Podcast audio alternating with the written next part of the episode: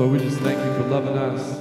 For God so loved the world that he gave his only begotten Son, that whoever would believe in him would never perish but have everlasting life. And Lord, we love you. Jesus, thank you for loving us. God, thank you for giving us life through him. And I pray that you just glorify yourself in this message. Bless Pastor Kevin as he speaks. Thank you for these people. Thank you for the spirit of worship. Thank you for the hope that we have in this room. And Lord, nothing is hopeless. Nothing is hopeless when you're in our lives. Father, you are the waymaker. And for that, we honor you. We glorify you. We thank you for loving us. Thank you for this great time to be together today. And we thank you for your presence that's resting with us and that is in us daily, every second, every moment, every minute of our day. And we give you glory for asking in Jesus' name. And all God's people said, Amen. Our affection, our devotion poured out, cast upon the feet of Jesus. Amen.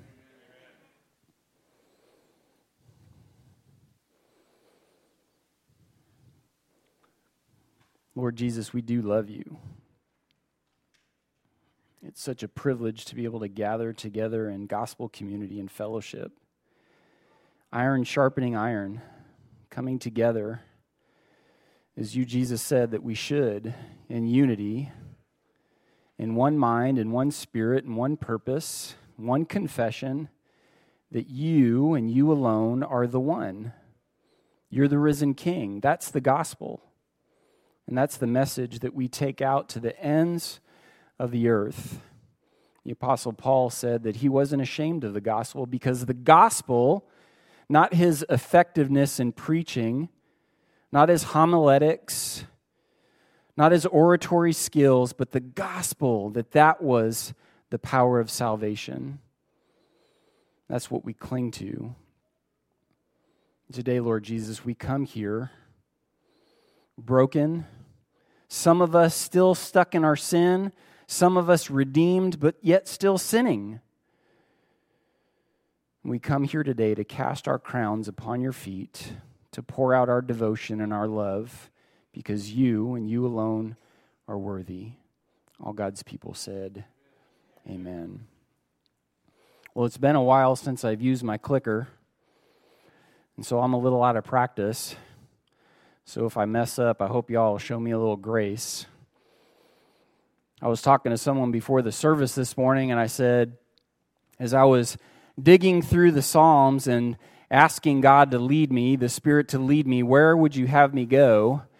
And I must have read 20, 30, 40 Psalms. And finally, I came to Psalm 107. And I felt God was saying, This is the one. And I said, Okay, Lord. I started to dig in and as I dug in, I made it through one word. And that whole sermon today is about that first word in Psalm 107. So obviously, we're not going to cover the whole psalm today. So the next few weeks, we're going to be in Psalm 107. In 2003, there was a song that came out with these lyrics. It's not a Christian song, and it wasn't sung by a Christian artist. And so, if you want to heap condemnation upon me for mentioning that in a sermon, in a church community, in a place of worship, I'm okay with that. And the lyrics go I will go down with this ship. I won't put my hands up in surrender. There will be no white flag above my door. I'm in love and always will be. That idea of total abandon to an idea, a concept, to be so sold out on what's right and what's good and what's true, I'll go down with the ship. I'll go down with that ship. I believe in it wholeheartedly. And I'm not going to put my hands up in surrender. I'm not going to wave the white flag. And the artist sings, the person who wrote it, the lyricist, wrote, I'm in love and always will be. Your challenge today, how does that tie in with Psalm 107. Many translations begin, as mine does, in the CSB, the Christian Standard Bible Give thanks to the Lord, for he is good, his love endures forever. I'm not saying that those things aren't true. I'm just going to say that maybe there's another way that we could read that. The first word isn't Todah. I've preached on many times. Todah is that Hebrew word that means thanksgiving, to give thanks unto the Lord. It's part of the sacrificial system. It's the one sacrifice that will endure forever and ever. It never ends. But that's not the word that's used here. That very first word in Hebrew is an imperative verb, yada. Yada. And that word yada means to cast, to throw, recklessly abandon, to go down with the ship, unrelenting. That's what yada means. Yada to Yahweh.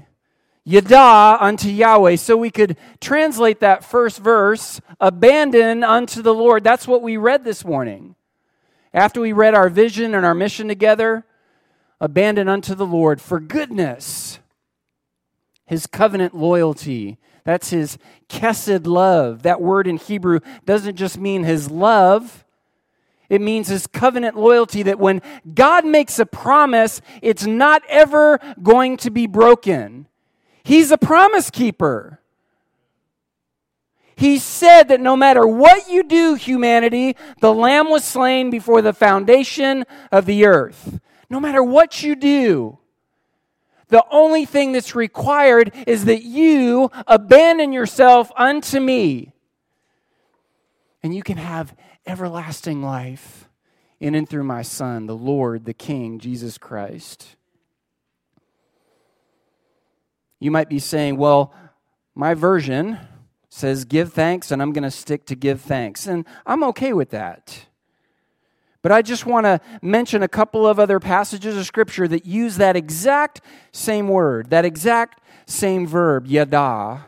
And I want to challenge you a little bit and say, maybe, maybe our translators, maybe they nuanced it a little bit, maybe they made an interpretive decision, but I want you to make the decision. In the first place I want us to look is in Jeremiah 14. I got the passage up there, and if you don't trust me, that's okay. You can turn in your Bible to Jeremiah 50, verse 14. It's talking about the sin of the Babylonians. This is after the exile, and the Babylonians, they're, they're taking uh, the Israelites in conquest, and it's saying, line up in battle formations. Battle formations against Babylon, all you archers. Unleash upon her.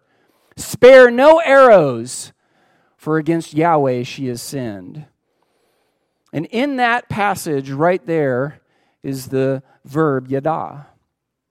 And I want to ask you, where do you see give thanks? Where do you see give thanks? Where do you see praise? It's tough to see here, isn't it? Battle formations against Babylon. Line up. Prepare for battle all you archers, unleash upon her. Spare not a single arrow. Everything that you've got, fire it all against her because she's sinned against Yahweh.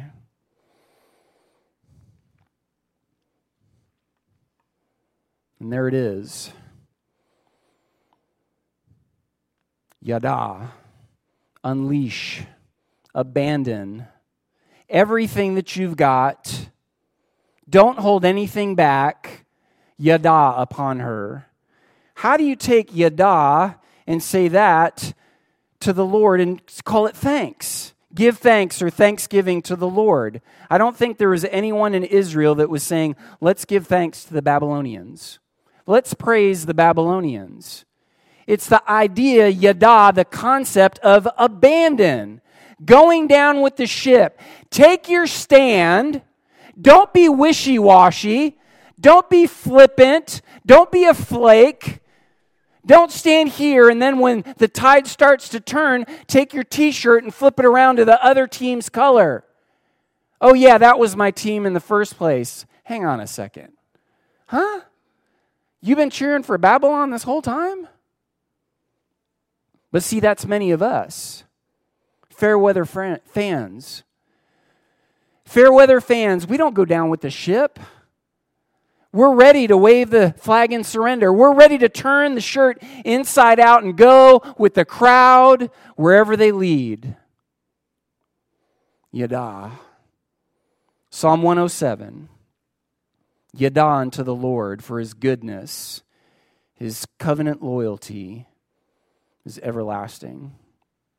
You say, Pastor, I'm not really sure I'm convinced as of yet that it shouldn't be give thanks. Well, I'm going to take you on a little bit more of a journey. I'm not one of those that believes there's a, a flawed principle in Bible translation interpretation called the rule of first order. And there are people that take wherever the word occurs first in Scripture and they say that's got to be the meaning everywhere else. That's wrong. Context is always king, it's always about context. So I want to take you to Genesis 29. I'm going to set a little bit of the backstory here. Maybe you're new to Christianity. Maybe this is your first time hearing a message. Maybe you don't know anything about the Bible. Well, I want to encourage you to dive in and read the story. But it is God's love story to humanity. And there's this guy that his name is Abraham, and he's a descendant of Noah. And God makes a promise to him and says that all the peoples on earth are going to be blessed through you. He has a son named Isaac, and Isaac has a son named Jacob. And his name means grasper, overreacher. And he's notorious, Jacob is, for shady dealings. He's a bit of a deceiver. And when you read the story, you find out why would God choose this guy? Why would God choose any of us? Is that a little bit of self righteousness bubbling up? Why would God choose Jacob? Why would he choose any of us? The promise is going through Jacob not because of who he is or his moral standings, his moral fiber, and his ethics, but because God does what God wants to do. Jacob steals his brother, who's the oldest, Esau, he steals his birthright. Esau is the firstborn, and Jacob steals it. He tricks him. And he's running for his life from Esau. And he goes into a foreign country. And he meets this woman named Rachel. And I want you to picture the little hearts popping above Jacob's head as he sees Rachel over there taking care of her dad's cattle, watering them. Jacob falls in love. And in verse 19 of chapter 29 of Genesis, Laban, who's Rachel's dad, says it's better, he's talking to Jacob, it's better I give her to you than some other man. Stay with me for a while. So Jacob worked seven years. I was reading this and I said, you know, that's how you know Jacob wasn't a millennial. He worked for seven years. He didn't expect to be the CEO. Seven years for Rachel. And it says that they seemed only like a few days to him because of his love for her. The story goes on in 23. It says, the night that he's supposed to get her, uh, as the wedding promise, that evening, Laban, Rachel's dad, tricked Jacob. And instead, he gave his oldest daughter, Leah, who hadn't been married yet, and then in verse 25, it says, When morning came, there was Leah. He was shocked.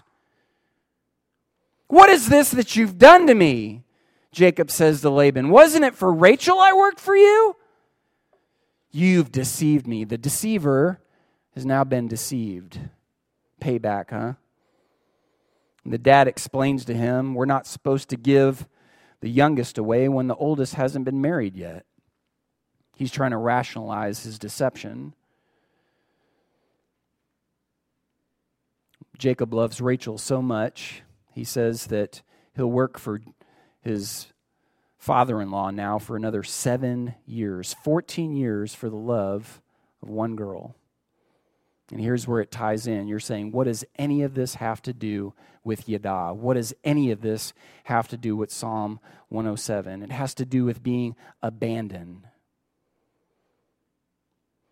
Leah, not the one that Jacob wanted, but the one that he was given first, says in verse 31 when the Lord saw that Leah was unloved, see, because Jacob was infatuated with Rachel. When the Lord saw that Leah was unloved, he opened her womb. Rachel was unable to conceive. Leah conceived, gave birth to a son, and named him Reuben because the Lord has seen so his name, Reuben, means the Lord sees. That's her first son. The second son, she conceived again in verse 33, says, The Lord has heard that I'm unloved, and he's given me another son, so I'll name him Simeon. Simeon, the name, means that the Lord does what? It just told us. The Lord hears. Reuben, the Lord sees. Simeon, the Lord hears. The third son, she conceived again in verse 34 says at last my husband will become attached to me. And therefore she named him levi because the name levi means attached. So all three of these names reuben simeon and levi have nothing to do with leah thanking god abandoning unto god. It's all about leah. Woe's me i'm unloved. God gimme gimme gimme be my cosmic delivery system.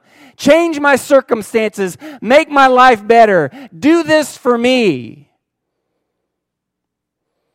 All of those sons, things don't turn out so well for them. We'll touch on that in a second. But then, in verse 35, here's where Yada comes in. Leah conceived again, gave birth to a son. This time it wasn't about the husband, it wasn't about her. It simply says, This time I will yada unto the Lord. I will yada unto the Lord. Do you see that? I will yada unto the Lord. So she named him Yahudah. His name, Judah, comes from that word yada. So she named Reuben after seeing, Simeon after hearing, Levi after being attached, and Judah when she yada cast herself with abandon, was ready to go down with the ship. I don't care what my husband does. I don't care if he loves me. It's not about having a kid to make me feel better, to raise my level of importance in his eyes. It's about you, God, and it's always been that way. And when she finally got it, God blessed her with a son named Judah. And it says she was finished bearing children. See, when you get it right, you don't need any more. You remember Jesus on the cross? When the work was all done, it's finished. Amen? So, what happens to Judah? Well, Judah in Genesis 49, just a couple of passages here. 49 8, Judah, Yehuda, your brothers will yada you. They're not going to give thanks to you. They're not going to praise you. It says it right there in the context. Your brothers will do what? They're going to bow down. They're going to be abandoned unto you. They're going to go down with the ship, like it or not. Genesis 49:10, still talking about the tribe of Judah it says the scepter, that's power. Power will not depart from Judah, or the staff, that's the law. The person who's the lawgiver, the person that has power and sovereignty, that's the staff. From between his feet until Shiloh, that's Messiah arrives. What it's saying is that Shiloh, Messiah, is going to come through Yehuda. It's going to come through Yada. Messiah comes through abandonment. And it says, not only will his, his brothers bow down to him, but his father's sons will bow down to him. And then it says right there in Genesis 49 10 that the obedience of all mankind belongs to Judah. That's where Jesus comes from. So, if you want to talk about whether it means to give thanks or to praise, it doesn't mean either of those things. It means total abandon unto God. And I think if we're going to study, if we're going to read God's word, and we take liberty in the way that we translate it, we end up missing the beauty of it. And you say, so what, Pastor? Big deal. Jesus came from some tribe and it has something to do with abandonment. So we come to the New Testament. Yeshua, Joshua, the name of Jesus in Hebrew, it means Yahweh, the Lord, the I am, the eternal one saves. And he saves out of Yada. Jesus came out of Judah, and that's where the Lord saves from. When we are abandoned unto God, then we are saved in Christ. I don't know, maybe you guys are just bored. We've heard it before, Pastor. He is Yada personified. He is absolute, total, and utter abandon unto God. The mission to redeem humanity. Jesus said, I'll go down with the ship. I'll go down with the ship, Father. John's gospel, Jesus said, Father, I don't do anything on my own. I only see, I only do what I see you doing, Father. What would our lives look like if the only thing we ever did, we took no action and we were still and patient and waited on the Lord, if the only thing we ever did in our lives was what we saw the Father doing? The only thing that we ever did was through the Holy Spirit's leading. The only thing that we did was out of obedience in and to the Word, our Lord, the King, the risen one, Jesus Christ. Pastor, we can't do that. Why not? That's what eternity is going to be like in heaven, isn't it? So why don't we start now? Jesus said, I'll go down with this ship, even to death. He said, I'm not going to put my hands up and surrender not to the Jews, not to the most powerful military army in the world, not to the Romans, not to the ultimate enemy that is Satan, the accuser, the adversary, not to him. I'm not going to put my hands up in surrender, but I'll put my arms out wide upon a crossbeam to show you that I want to wrap my love around you.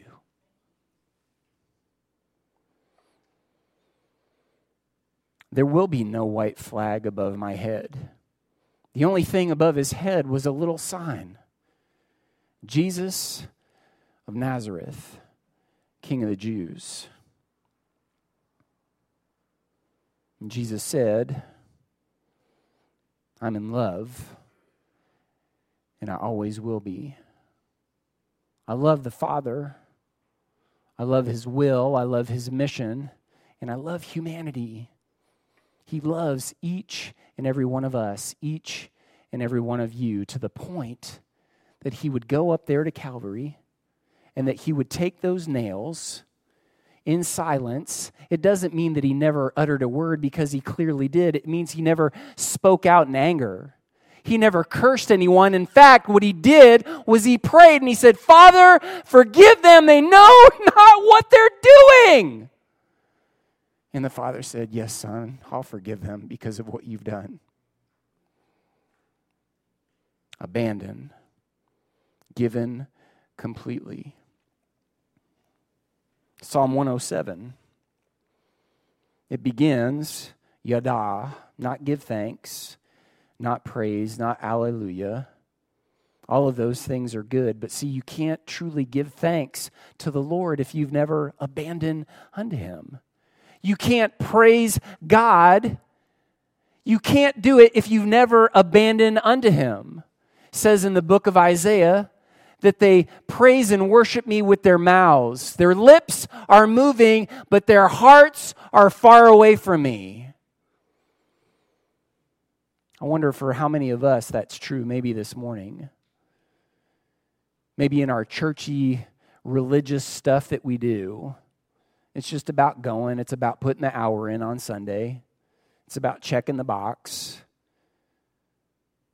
And that means nothing to him because Jesus said to the people who said, I didn't we cast out demons in your name? Didn't we do miraculous works? Didn't we prophesy in your name? And Jesus said, Away from me, I never knew you. Why didn't Jesus know them? Because they had never yada, they had never abandoned unto the Lord. In Psalm 107, that verb yada occurs five times. And today is just the setup. Today is just the setup for the weeks to come. So as I continue preaching in the weeks to come from Psalm 107, you're going to say, Aha, yada. Aha, yada. I'm going to ask you to turn in your Bibles to Revelation chapter 4.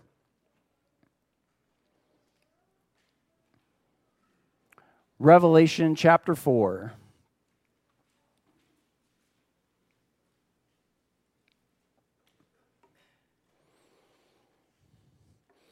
Revelation is some crazy literature.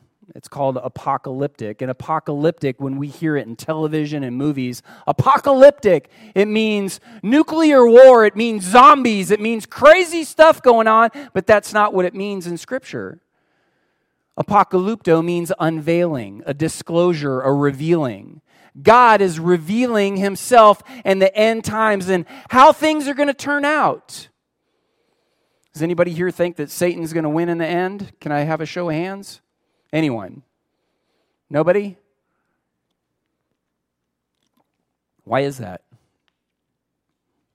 Because we know how the story ends, right? We've got his word. Revelation chapter 4.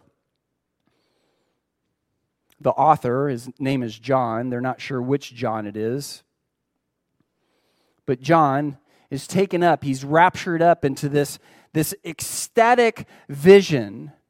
And he's using language that has limitations to communicate something so beautiful, so magnificent, that our words are incapable of carrying the weight of drawing an accurate picture. He says in verse 2 Immediately I was in the Spirit and was in the throne of heaven, and someone was seated on it. The one seated there had the appearance of jasper and carnelian stone. A rainbow that appeared around him was that of emerald surrounding the throne. And then he goes on to talk about these 24 thrones and these living creatures. And then in verse 9, it says, Whenever the living creatures give glory, honor, and thanks to the one seated on the throne, the one who lives forever and ever, here's what the 24 elders do. The 24 elders fall down. That means that they worship, they get down on their faces before the one seated on the throne, and they worship the one who lives forever and ever. And what do they do? They take the crowns that the Lamb of God gave to them that are sitting on their heads and they give them back. Total abandon. If you're wondering about what your reward in heaven will be, is it going to be a, a crown? Is mine going to be bigger than Jack's or is it going to be bigger than Austin's or Stevens? I wonder if I'm going to be in the in the presidential suite or am I going to be in, you know, the low rent income housing in heaven? You're going to be in the presence of Jesus. And if you're really worried about what your reward is, other than that, I think you're missing it. I think you're missing it you're going to have access to the wellspring of all life, all goodness, all justice, glory, and honor. And you're going to worry about how big your crown is? I wonder what Brittany's wearing over there. Is hers, I think she's got, looks a little bit bigger than mine. I don't think any of that's going to be going on. See, we take the things that we value in this life, and Jesus gives them back to us and we throw our crowns back at him. And then he picks them back up and he says, I want you to have it. And it goes on forever and ever and ever. They cast their crowns before the throne and say, in verse 11, Our Lord and God, you alone are worthy to receive glory, honor, and power because you, you, you, Yeshua, you've created all things, and by your will they exist and were created. Today we're going to be celebrating the Lord's Supper. The Lord's Supper is a remembrance, not just of what Jesus did, but of who he is. He's the king. And even if he didn't go to the cross, he'd still be worthy of all glory and honor and praise forever and ever. Amen? But he did. And the only appropriate response, the only appropriate response is yada. It's total abandon unto him.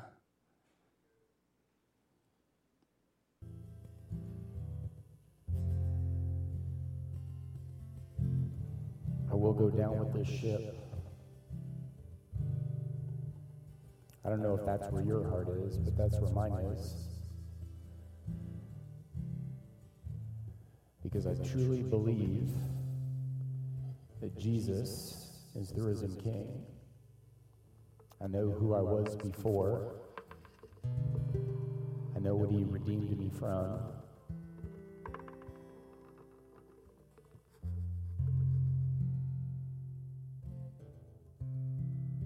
And I say to him, Yada. Jesus, I am abandoned unto you. As we leave these walls and go out into a world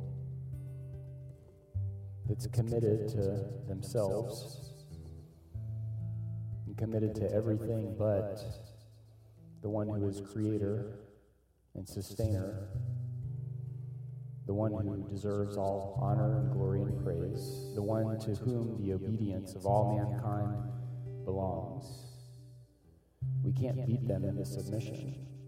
It has to be what Jesus did love, grace, and truth. Go and cast your nets. Let's reel in a big haul for the risen King. Amen. Let's all stand and sing together.